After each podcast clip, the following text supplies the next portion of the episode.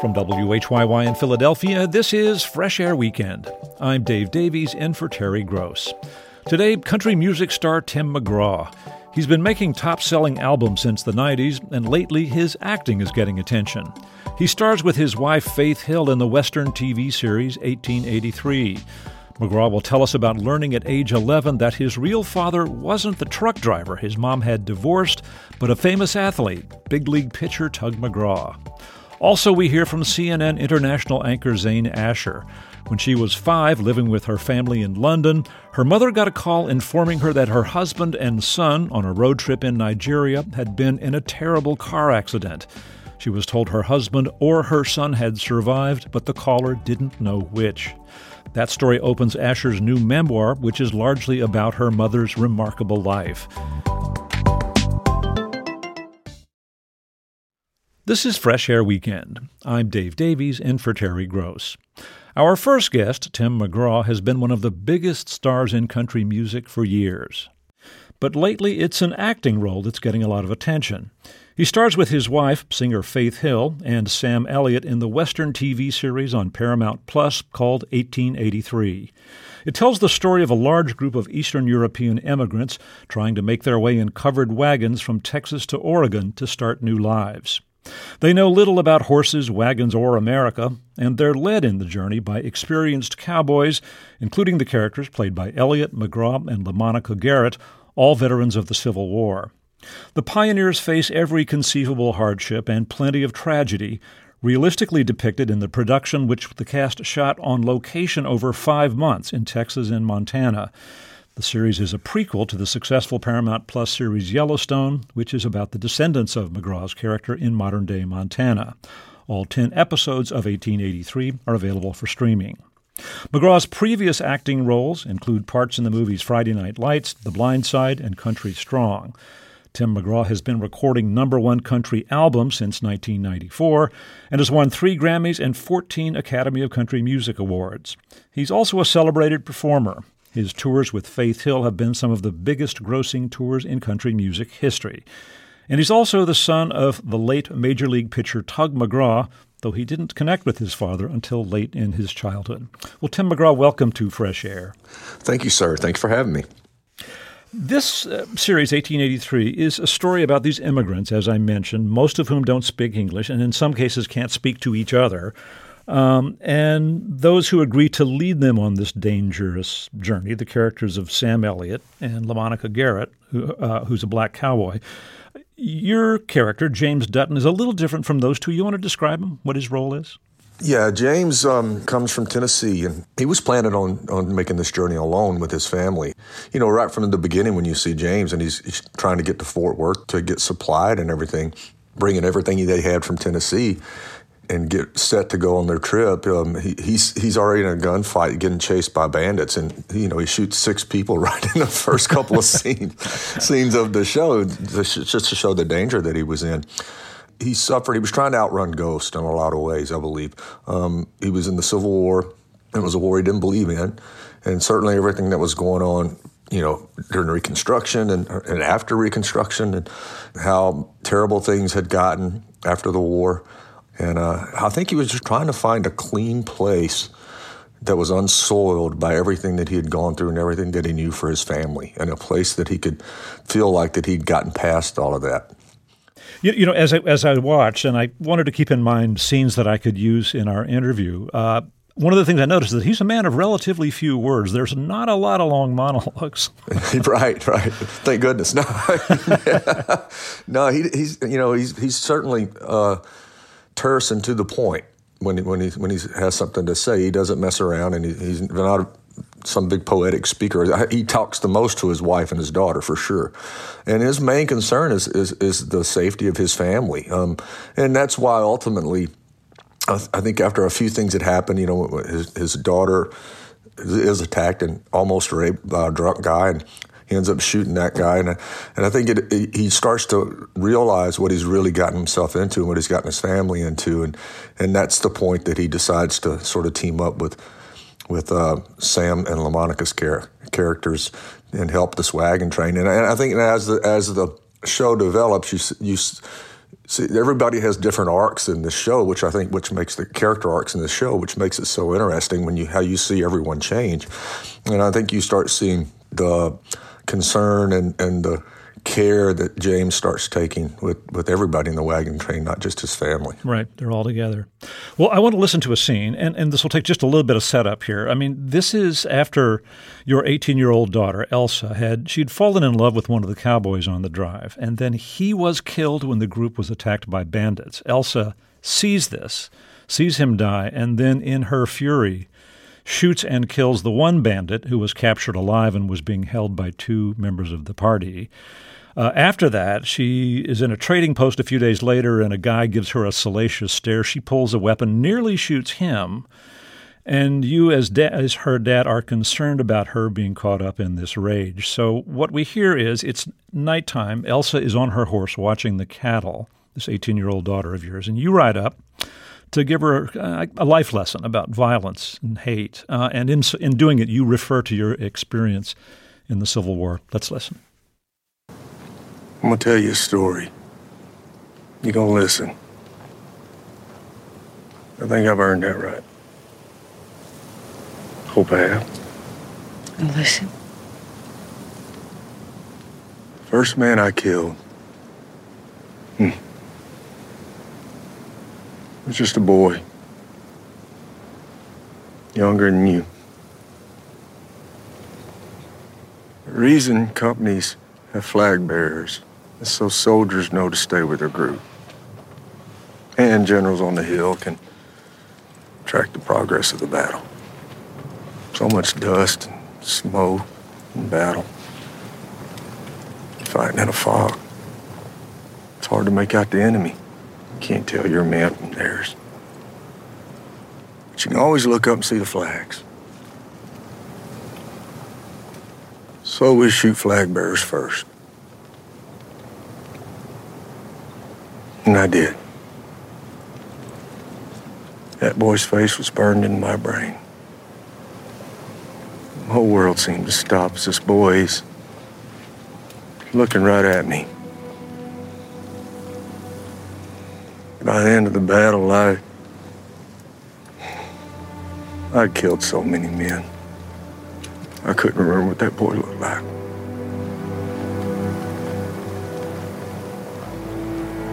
Still can't. That man you shot was already dead. Whether we hanged him or he bled out, this time when this earth was done.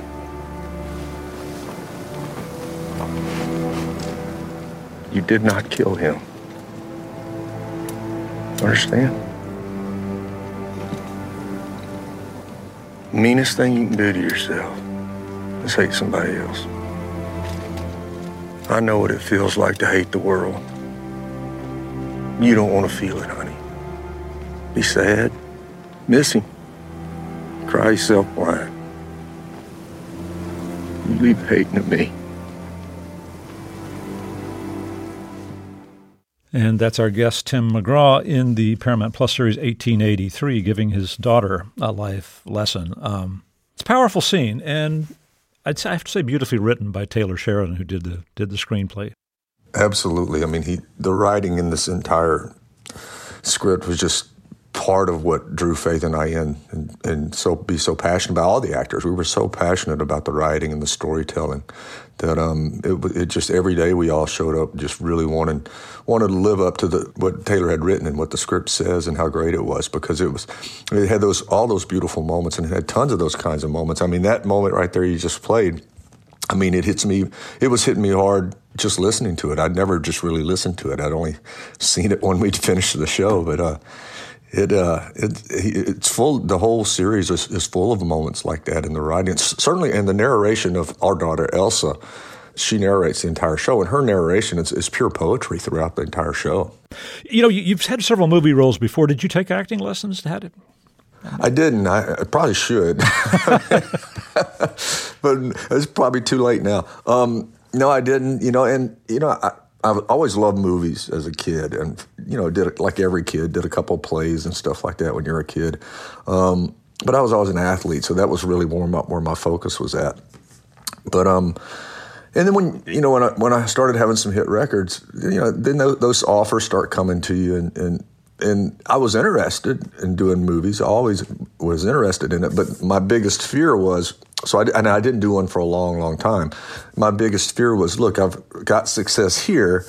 And the worst thing I can do is go be bad at something else and then ruin the success that I have over here.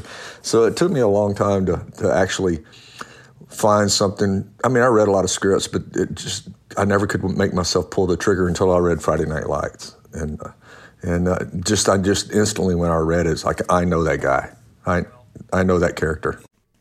You grew up in Louisiana, you mentioned, and your stepfather, who was the guy you, you thought was your father as you grew up, was a, a truck driver, right? A cowboy. Uh, cowboy truck driver, yeah. Tough. I mean, tough guy, yeah. yeah. um, they split when you were about 10. Now, you know, people who know you know that you were, in, in fact, the biological child of Tug McGraw, uh, the major league pitcher who pitched for the Mets, Mets and Phillies, brought a championship, helped bring the championship to the Philadelphia in, in 1980. How did you learn that he was your, actually your dad? Uh, you know, it was it was totally by accident. You know, my my stepdad and my mom divorced, and we had just moved and in a, in a I guess it was about six months after the divorce. We were maybe a little longer than that. Uh, you know, it's hard to get time right. But we'd moved in with my grandparents for a little while. Then we finally moved into a house in rural Louisiana. And I was going through a closet for some reason, and I found a box. And when I opened the box, my birth certificate was in the box, and everything was printed out on it except for the last name. It just there was just one line through it in pen, in handwritten ink pen, just one line, and then Smith written in cursive above it but it, it had my dad's full name. It said his occupation was professional baseball player, and it was, uh, you know, it was pretty much a shock when, when you find something like that. And I thought there had to been some sort of mistake. And oddly enough, I had three baseball cards on my wall. Um, I can't remember the first one. One was Cesar Cedeno, and the third one was Tug that I had up on my wall because he was one of my favorite players, believe it or not. And, and I don't know that that was something that my mom subconsciously – pointed him out to me, or I just he just became a favorite player. I don't know how that happened. He just you know, but every, he was a lot of kids' favorite player back then because he was such a character. I mean, the, the story, I guess, is that you know he was a, a minor league baseball player in Jacksonville, Jacksonville Florida, in yeah. 1967, and he had a relationship with your mom, who was, I guess, still in high school then, and uh, you were the result, and uh, he moved on, she moved on. Um, um, what was it like when you met for the first time? Well, it was it was unusual for sure. Um, what did you know? My mom she didn't finish her senior year because she had gotten pregnant with me. So, sort of the family in Florida sent her to Louisiana to, to live with relatives, and I was born in Louisiana. Um, but after I found my birth certificate, I called my mom. Um, she was at work, and I asked her what it was. This was all about, and she, you could just feel an audible gasp and, and heart fa- failure, you know, from her when, when I told her. And she said, I'll be right home. And she got home and we, she said, let's go for a ride. And we got in the car and we just drove around and she told me the whole story. Um, she didn't say anything, tell him that she was pregnant. Um, she moved to Louisiana. On the day I was born, my grandmother called and actually called and got him in the Mets dugout. and just to say that, just to tell him I was born, and that was it. That was the only communication he ever had. And so when I found the birth certificate, I just told mom that I wanted to meet him, as any kid would. And um, she got in touch with his lawyer, I believe, and said that I'd found out. So mom borrowed a car because she didn't have a car that could make it, and we drove to Houston. And he left us a couple tickets and um, we got to go into the game bef- before much batting practice. And I remember t- tossing the ball with him a little bit, um, watching batting practice. And I remember he gave up a grand slam when he came in at the game I saw. Maybe I a little distracted. Pitch, yeah, I only saw him pitch twice, and that w- that was the first year. So we had a lunch, and he goes, you know we can be friends, but you know, I, I, don't know if I'm your dad or not. I don't, you know, I'm not sure about any of that. But you know, we can be friends. So I left. Um, the next year, I wanted to go back and see him. And of course, mom being a good, great mom, she arranged to get tickets and we drove to Houston again. And I had, she had got me a McGraw shirt with, with Phillies colors and had the name on the back and his number and everything. So I was wearing that. And he was in the bullpen and back then at the Astrodome with the warm up spot where the, they would throw at the bullpen, you could go right up next to it. And um, I remember going over and walking and standing right in front of him and yelling, "Hey, Tug, and just tell him I'm back. I want to go and see it." See, and he ignored me the whole time, and that was the last time I saw him. Oh gosh. Well, we need to take another break here. Let me reintroduce you. We are speaking with country singing star Tim McGraw. He stars with his wife, Faith Hill, in the new Paramount Plus Western series 1883. We'll continue our conversation after this short break. And we'll hear from CNN international anchor Zain Asher. Her new memoir tells the story of her mother, an immigrant from Nigeria who survived poverty, famine, and civil war before coming to England to raise four children in a crime ridden London neighborhood. I'm Dave Davies, and this is Fresh Air Weekend. This message comes from NPR sponsor Teladoc. 92% of people who have used Teladoc have seen an improvement in their mental health. Teladoc's online therapy offers access to licensed therapists right from your phone. Get help with anxiety, stress, depression, and more.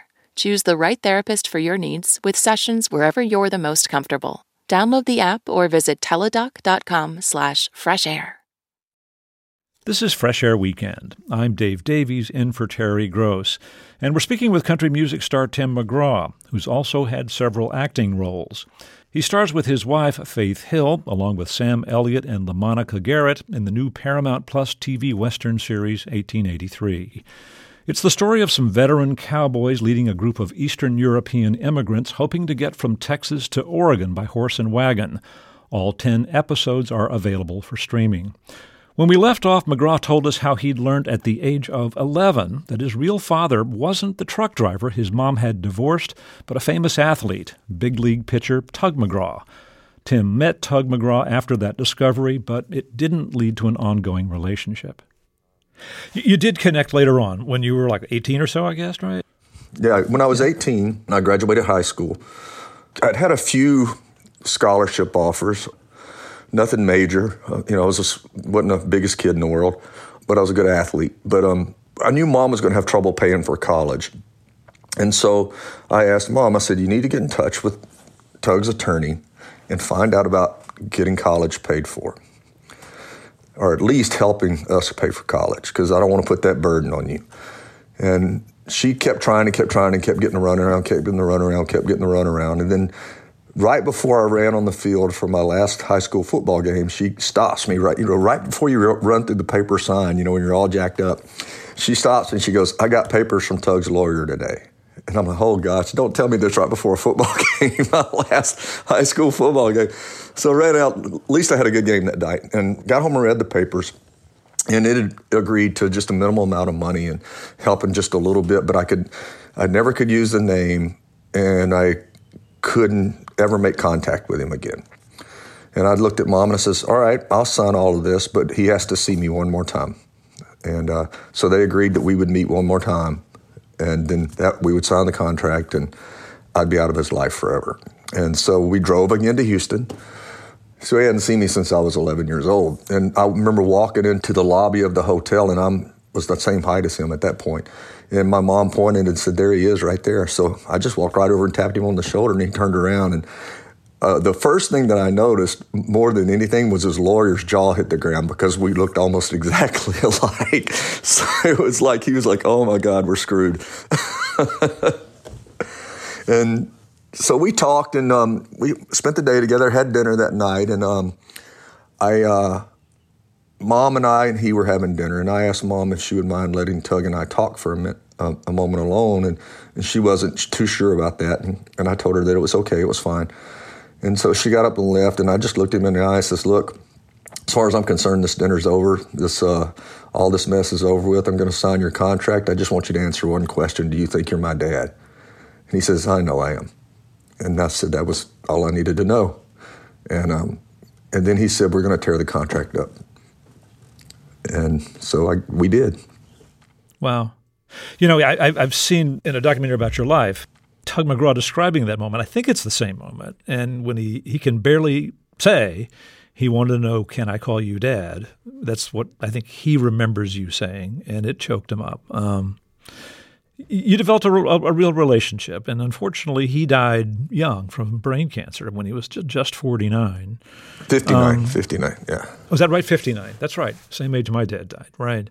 Um, one of the things that's interesting about this to me is that you know the odds of two people you know, who share genes, both being really successful in two different fields, are pretty remote. And one thing you can see about Tug McGraw as a pitcher, that everybody that watched him was that he wasn't just a great athlete; he was a performer. He was he brought a lightness to it. I mean, he, you know, just lifted people's spirits and joked a lot. And I, there was something about him, I think, that was an entertainer too. Yeah, you know, he brought a boyish enthusiasm to the game. Like he he made you feel like every little kid that falls in love with the game from the beginning. And and he always had that sort of love and that sort of vibrance about baseball. And uh, he was just such a fan of the sport and so grateful to the sport and always had such a love for it. Did you feel that you had the relationship that you wanted before he died? I wouldn't say that we had a father son relationship. Um, if we did, it was more me being the father and him being the son. If we had a father son relationship at all, we got close. We were good friends. I mean, his older brother, my uncle Hank, we're close to this day. Um, and my two brothers that live in Philly from Tug, we all have different mothers, but we're we're close. And my sister Carrie, who's Tug's daughter, we're close. So everybody's close. Um, and we got close. You know, when he was dying, I spent a lot of time with him. He wanted to come to a cabin on our farm, and that's where he wanted to spend his last days. And so we got to hang out with him and spend a lot of time with him. I think the biggest, if you can call it regret, that I have is the time that we got to spend together as he was dying. I, I sort of waited for him to say something about the whole situation, some sort of just um, have a conversation about it, and we, we never had that conversation. So I'll always sort of feel like I'm, I missed that part of it. Well, uh, Tim McGraw, it's been fun. Thanks so much for speaking with us. My pleasure. Good talking to you. Country music star Tim McGraw stars with his wife, country singer Faith Hill, in the new Paramount Plus TV Western series 1883. All 10 episodes are available for streaming.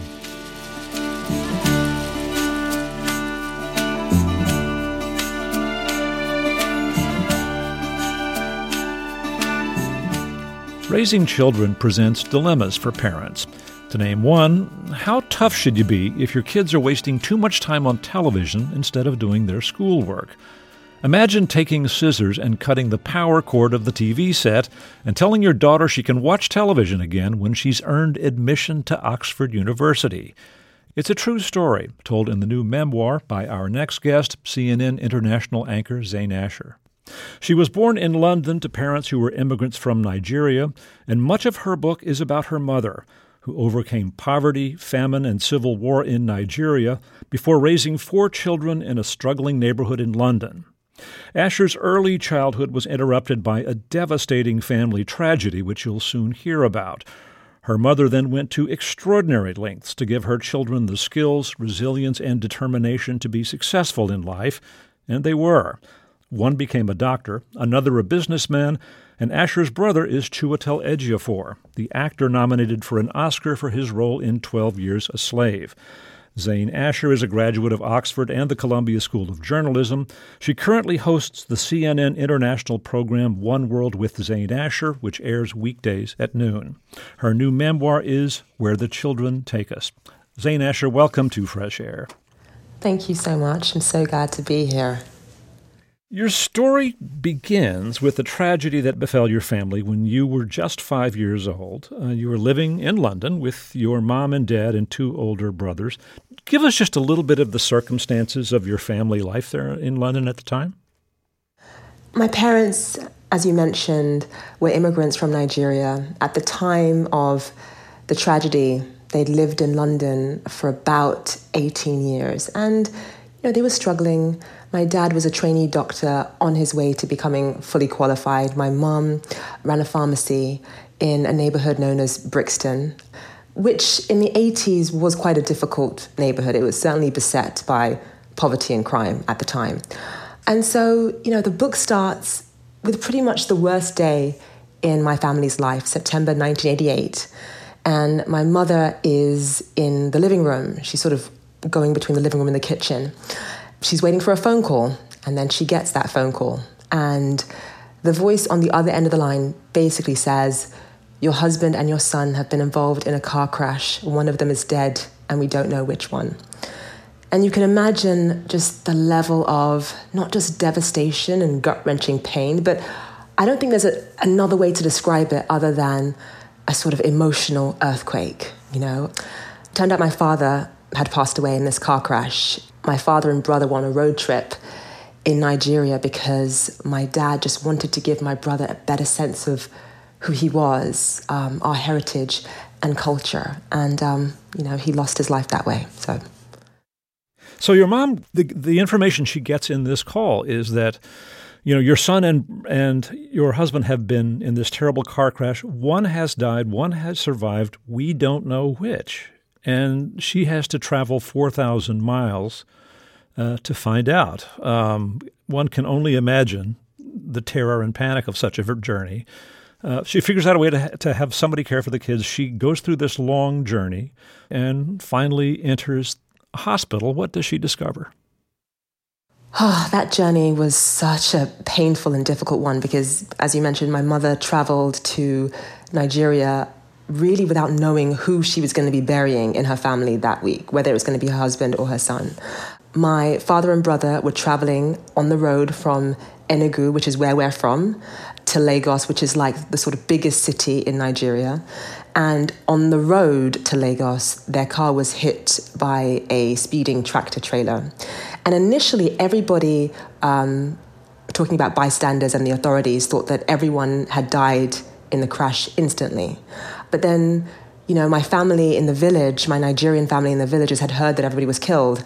And then they had heard after that that no, no, no, maybe one had survived. We're not sure. Maybe there was somebody that survived. We think the little boy had survived. And so there was so much confusion. And because the authorities thought that everyone had passed away instantly, everybody from the scene of the crash was taken to a morgue. And it was only when my, my father and my brother were taken to the morgue that the driver sort of opened the back of the truck and began unloading the bodies that he realized that my brother was still breathing. And so my mother arrives in this hospital in Nigeria. Um, and it was just such a difficult moment because, on the one hand, yes, her son has been spared. Yes, her son is alive. But on the other hand, she's now having to plan a funeral for, you know, the love of her life. And this remarkable detail of your brother being discovered uh, when people were taking bodies out of the, the, the, the, wagon at the morgue and discovered one of them breathing, that 11 year old kid was Chiwetel Ejiofor, the actor who so many of our listeners, I'm sure, have seen in the films. Um, so, so she goes through this funeral, which was a huge thing in Nigeria. It must have been emotionally numb, and and then she returns to London and leaves her 11 year old son there, still recuperating in a hospital. Goes back where they're you're there, you're five, your older brother is about 14 or so, right? Um, uh, what's, what is your mom like when she returns initially? So, um, for the longest time, she locked herself in her bedroom, um, really finding it difficult to leave, fun, finding human interaction quite difficult. Um, she's obviously just um, emotionally broken as a person. So sometimes she would come out of her bedroom once a day, maybe twice a day. She would make sure we had something to eat. And then she would go back into her bedroom, lock the door, and just cry and cry and cry and cry for hours um, at a time. And um, even when she eventually went back to work, it was sort of the same thing. She would be serving customers, she ran a pharmacy, and she would emerge, you know, into the sort of bathroom she had out back and just cry. And people would walk into this shop that was unmanned and there was sort of no pharmacist to help them um, because my mother would be, you know, out, out the back crying. She just, I mean, my dad was really everything to her. They, it was, she was, he was really the only sort of man she'd ever held hands with, only man she'd ever kissed. You know, they met when she was 14. And so they had planned their entire lives together. They really were the loves of, e- of each other's lives. So it was not just yes, her partner and her husband and the father of her children, but it was really her everything. And so broken is how I would uh, describe it, um, her emotionally at that point. Zain Asher is an anchor for CNN International. She hosts the program One World with Zain Asher, which airs weekdays at noon. Her new memoir is Where the Children Take Us. We'll continue our conversation after a break. I'm Dave Davies, and this is Fresh Air Weekend. This is Fresh Air Weekend. I'm Dave Davies in for Terry Gross. We're speaking with CNN international anchor Zain Asher about her new memoir, which tells the story of her mother, an immigrant from Nigeria who survived poverty, famine, and civil war before coming to England. She lost her husband in a traffic accident when Zain was five and managed to raise four children herself in a crime ridden London neighborhood. She was tough at times, but all four children got good educations and did well. Asher's brother is the actor Chiwetel Ejiofor. She hosts the program One World with Zain Asher, which airs weekdays at noon. Her new memoir is Where the Children Take Us. So, a- after your father was killed in Nigeria and your mother was simply shattered by it, your grandmother came to stay and just help out with taking the children because it was clear she needed some help.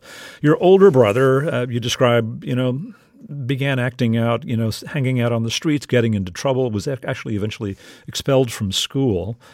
And there came a point where your mom somehow turned to face the world. Um, do you know what allowed her to do that? I mean, I think it was just this idea that, you know, her family was coming apart. You know, most of the time she had no idea where my oldest brother was. Um, and he used to be a brilliant student. Before my father passed away, I mean, this is a kid that was getting awards at his school um, for best in math or best in science and to see my brother Abinzi, his light dim and him sort of, you know, go off the rails in that way by hanging out with the wrong crowds, getting expelled from school, you know, talking back to his teachers, getting into fights at school was really a massive wake, wake up call for my mother because she realized that her family's future was teetering on the brink. And somehow, through all of that, it was a big wake up call for her, and she began to draw on an inner strength. Um, that I describe in the book. And that's when she began to really be a lot more present and focused in getting us back on track and keeping us focused on anything beside, you know, besides the empty chair at the dinner table. That was a big turning point for us. What rules did she make for the family? Oh my gosh, so many. Um, and she started the rules at that point, but they continued throughout the end of my high school.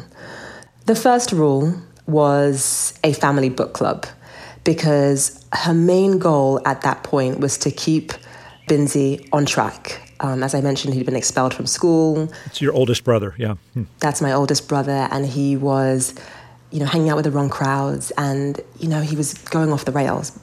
And so, one of the first rules she instilled was a family book club. So that meant that um, my brothers, especially because they were older, I was only five, going on six years old my brothers especially would be assigned to read one book a week and discuss it around the dinner table. And the discussions would usually take place on Fridays. Um, but it was so it was it was so powerful for us because it just gave us something to focus on besides loss and besides pain, for example. And my mother was, you know, a Nigerian, black, obviously, immigrant woman, single mother now, a widow, raising three black children in a neighborhood that had a lot of problems. And so she really needed to roll up her sleeves, she felt, to keep us on track and to keep us focused. Yeah, you know, one of, one of the things I love about this part of the story is you say that, well, you know, while she was an educated person in Nigeria, she didn't have a lot of background in literature. So she starts going to the library and just asking the librarian, you know, what are some classics that, that we should all read? And taking this on herself so that she is prepared to participate. In addition, of course, to holding on to a full time job and making sure everyone is fed, and, and she's pregnant with your, your, soon to arrive sister. It's pretty remarkable. Um, you know, you and your siblings were um, going to school in classes that were overwhelmingly white. Uh, what was your experience like? Did you feel picked on? Did you feel accepted? Well, I would say that it was um, a mixed bag. So, in terms of some of the things that my mother did for me when it came to our education, she at one point asked my teachers for um, the school syllabus for the entire year. So she could figure out what I was going to be learning in school in, say, a month or two, for example, and she would teach it to me at home beforehand so that by the time I learned it in school, I already knew it. And that was genius because it had several effects on my sort of, uh, this was an elementary school, but my elementary school experience because a, it meant that um, my teachers thought I was much smarter than I actually was because everything that we learned in class, I already knew it because my mother was teaching me in advance at home. But it also meant that my teachers would use me as a role model um, of sorts for the other children. So, in one way, you know, being one of the only black girls in my school, because I was shining academically, you know, I sort of I did feel accepted. However, there were lots of other um, experiences that I had that were, that were quite difficult when it came to race. You've got to remember this is sort of uh, the early 1990s in England, you know, before people were, you know, politically correct. You know, when my parents first arrived in England, there was the whole sort of, this is in the 70s, the sort of keep England white movement. Um, and we were far removed from that because we're in the 1990s, but that still meant that there were issues when it came to racism for my siblings and I. And so that meant it was, um, it was difficult to find acceptance among peers. Chiwetel had, again, it was a mixed situation because at times he didn't feel accepted, but because he always, from the age of 13, really thrived as an actor and was the sort of shining star at school as an actor, it meant at times there was acceptance. So it oscillated um, quite a bit for us. Yeah. You know, this story of your mom asking for the syllabus of your elementary school work and then teaching it to you ahead of time. I mean, you described this as being a time when you weren't happy at school, you weren't doing particularly well in school, and it completely turned things around. So it really worked. And I'm just imagining your mom doing this. I mean, she's working all day, running the, the family pharmacy by herself on her feet 10 hours a day. She got a you know, cook dinner, and then she's got to learn this stuff herself, the multiplication tables and the grammar or whatever you're learning, and then go over it with you. It's, I mean, hard to imagine the stamina that she summoned to do that. Yeah, she would come back, she would look at my school syllabus, figure out, yes, you know, you're going to be learning the times tables, let's say next month or in two months. And times table by times table, she would sit and teach me beforehand. And I remember the times table experience was such a powerful one for me because it was the first thing that I remember her teaching me. And I remember going to school, and while everybody, you know, was just learning their two times table or their three times table, I, had, I already knew my 12 off by heart. And it was just such a simple thing to do to teach your child in advance of what they're learning in school. But it had the most profound impact on me because I learnt cause and effect in terms of studying. I understood at that point, this is at seven, seven, eight years old, I understood that, you know, what you put in is what you get out. And seeing the teachers sort of treat me differently, seeing myself sort of given gold stars and various other scholastic awards just had this amazing impact on my self confidence, and it really fueled my desire and my drive to come home, roll up my sleeves, and study even more. You know, in, in addition to all the other things your mom had to worry about, there was crime. I mean, this was a neighborhood where, you know, there, there were there were crimes. Was she directly affected? Yes. So um, my mom, as I mentioned, ran a pharmacy, and it was in a difficult neighborhood. She was robbed at the pharmacy multiple times. And obviously, I'm young at the time, so I don't. She's not going to come home and tell me that she was robbed at knife point um, when I'm sort of seven or eight years old. But what's remarkable is that yes, she did share these stories years later with me. But what's remarkable is that even on those days, even after going to the pharmacy, being robbed at knife point, um, she would still come back with me and she would still study. You know, she would still study. And it's bringing tears to my eyes thinking about it because the sorts of things that she had to contend with and do battle with. And the resilience that she displayed despite all of that is, is remarkable. It's astounding, actually. Now, your brother Chiwetel, who was the 11 year old uh, who survived the accident in Nigeria that killed your father, eventually comes back and, and just showed a, an incredible talent for acting and, and takes up studying Shakespeare, writes passages from Shakespeare all over his walls. And I gather your mom, while she truly believed in hard work and academic discipline, was more interested in things, I guess, like law and science than in the arts. But there comes a point at which suddenly she gets it and realizes what a special thing this is. You want to share that with us? There was um, one moment where one of Chiwetel's teachers persuaded her to watch him in an upcoming school play. I think it was, it was for Measure for Measure. She watched, you know, didn't really understand what was going on. You know, she'd never really been to a Shakespeare play before in her life, but she sat there and um, at the very end, Chiwetel came on, you know, after the curtain call and, you know, was bowing to the audience, and she saw the applause, the level of applause in the auditorium, in this all white, you know, auditorium in South London, to see people giving her son a standing ovation for nothing more than, in her mind, acting in a play.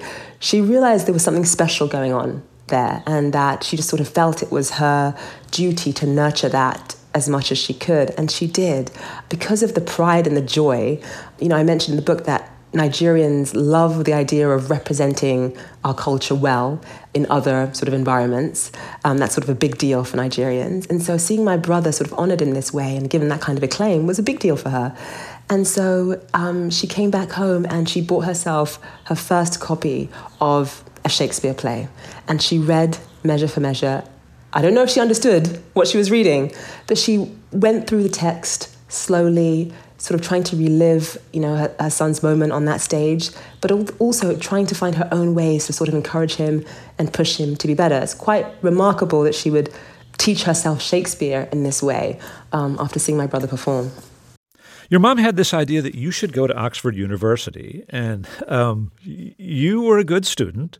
But this was a huge mountain to climb academically. You had to have tip top grades and you had to have recommendations from teachers even to apply. And then the entrance exam process was really brutal. Um, and initially, you know, the high school counselor said, no, no yeah, yeah, she's not ready for this. Um, one thing she had to do was get you interested in the idea. How did she do that? Yeah, so um, when you are an immigrant from you know another country and you get a chance to move to England, um, education becomes almost like a, a fixation because you've been given this lottery ticket to change your family's future, and you the last thing you want to do is waste that opportunity. And so for my mother, she really believed that Oxford, Cambridge, Harvard, Yale, Princeton, places like that were the ticket to a better life. So help her God. I mean, that's really what she believed. And so um, when I was 13, um, she would just sort of she just wanted to expose me to Oxford University, right? So she would um, put me in the car, and her and I would drive together. It was about an hour and a half drive or so from where we lived, and we would just spend the day, maybe just a few hours, just walking around Oxford. Oxford doesn't really have um, a central campus, so the university is folded into the town, and so we would just w- wander around, and um, we would go every so often. But that again changed my subconscious belief because there I was, this 13 year old girl. I barely even knew what Oxford was or why it was relevant or what its reputation was at all. But just by being there and sort of seeing the people there and, and sort of breathing the air in, if you will, um, it sort of began to allow me to dream about the possibility that maybe eventually I could attend this university too. It began to feel normal, almost like I belonged. Um, and then, you know, every single time that I sort of rebelled in my teenage years, which of course I did, you know, when I turned 14, 15, rather than punishing me or grounding me, um, she would take me back to see Oxford, you know, to show me something better to aspire to. So that was that was the first thing that she did. Well, in order to, to do this, in order to even get your teachers to give you the recommendations that you would need to apply, you needed to really get your grades into kind of the elite status. And, you know, you, you didn't want to put as much, I mean, you're a teenager. You want to watch TV. You want to talk to your friends on the phone. What did she do to make sure that you, you put the time in? This is pretty draconian. it, pretty draconian, yeah. So she, um, one day, um, she was pacing her bedroom and she was just thinking to herself, what can I do? And she'd heard from my teachers that, you know, your child is smart, you know, she does well, but listen, Oxford requires a whole different level in terms of grades, and your child really just isn't there yet. But here are some other universities you can go you can apply to instead um, and you know coming from nigeria she hadn't really heard of the others you know even though they were very good so she had her heart sort of set on oxford for me and so she paced her bedroom and she thought to herself, what can I do? What can I do to guarantee that my child is going to go to Oxford University? What can I do? And then she came into my bedroom and she said, Oh my God, I've got it. I know exactly what to do to guarantee, guarantee that you are going to go to Oxford University. And I said, What, mum? And she decided to ban me from watching any television whatsoever until I had an actual Oxford acceptance letter in hand. So this would have been roughly around two years, just under two years or so. And, um, you know, it sounds so extreme when I tell this story, but I would say that I am so grateful that she did that because honestly, it worked. You know, the name of the book is Where the Children Take Us. And I was reading it and I was thinking, this is really where my mother took me or where our mothers take us. But it does come from a moment in the book. Do you want to share that with us? Yes. So um, my um, my mother obviously had a uh, difficult time fitting in in England and feeling like she was actually um, welcome and uh, belonged, especially as a foreign immigrant coming in in the 1970s. And so she felt quite lonely. I mean, especially also after my father passed away, that loneliness grew louder. And so um, um, you know, it would have been about nine years ago. My brother was actually um, awarded an OBE by um, the Queen. And that's an award that the Queen gives every year to honor those who have made a difference in a particular chosen field. And, um, you know, we went to Buckingham Palace, and um, my mum was there when sort of Prince Charles, she watched from the front row as Prince Charles pinned this golden sort of medal on my brother's lapel.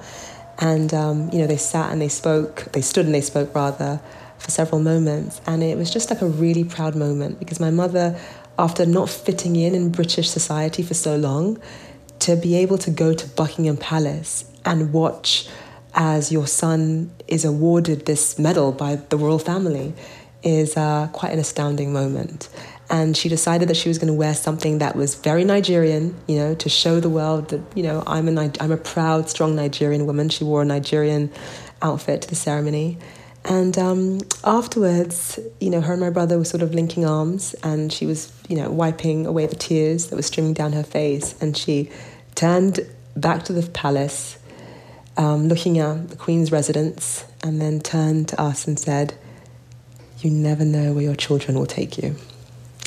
And that is where the title of the book comes from. Well, Zain Asher, thank you so much for speaking with us. Thank you so much. Zain Asher is an anchor for CNN International. She hosts the program One World with Zain Asher, which airs weekdays at noon. Her new memoir is Where the Children Take Us. Fresh Air Weekend is produced by Teresa Madden. Fresh Air's executive producer is Danny Miller.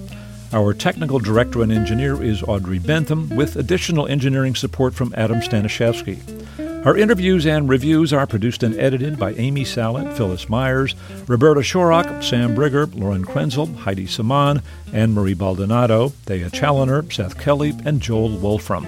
Our digital media producer is Molly Seavy-Nesper. For Terry Gross, I'm Dave Davies.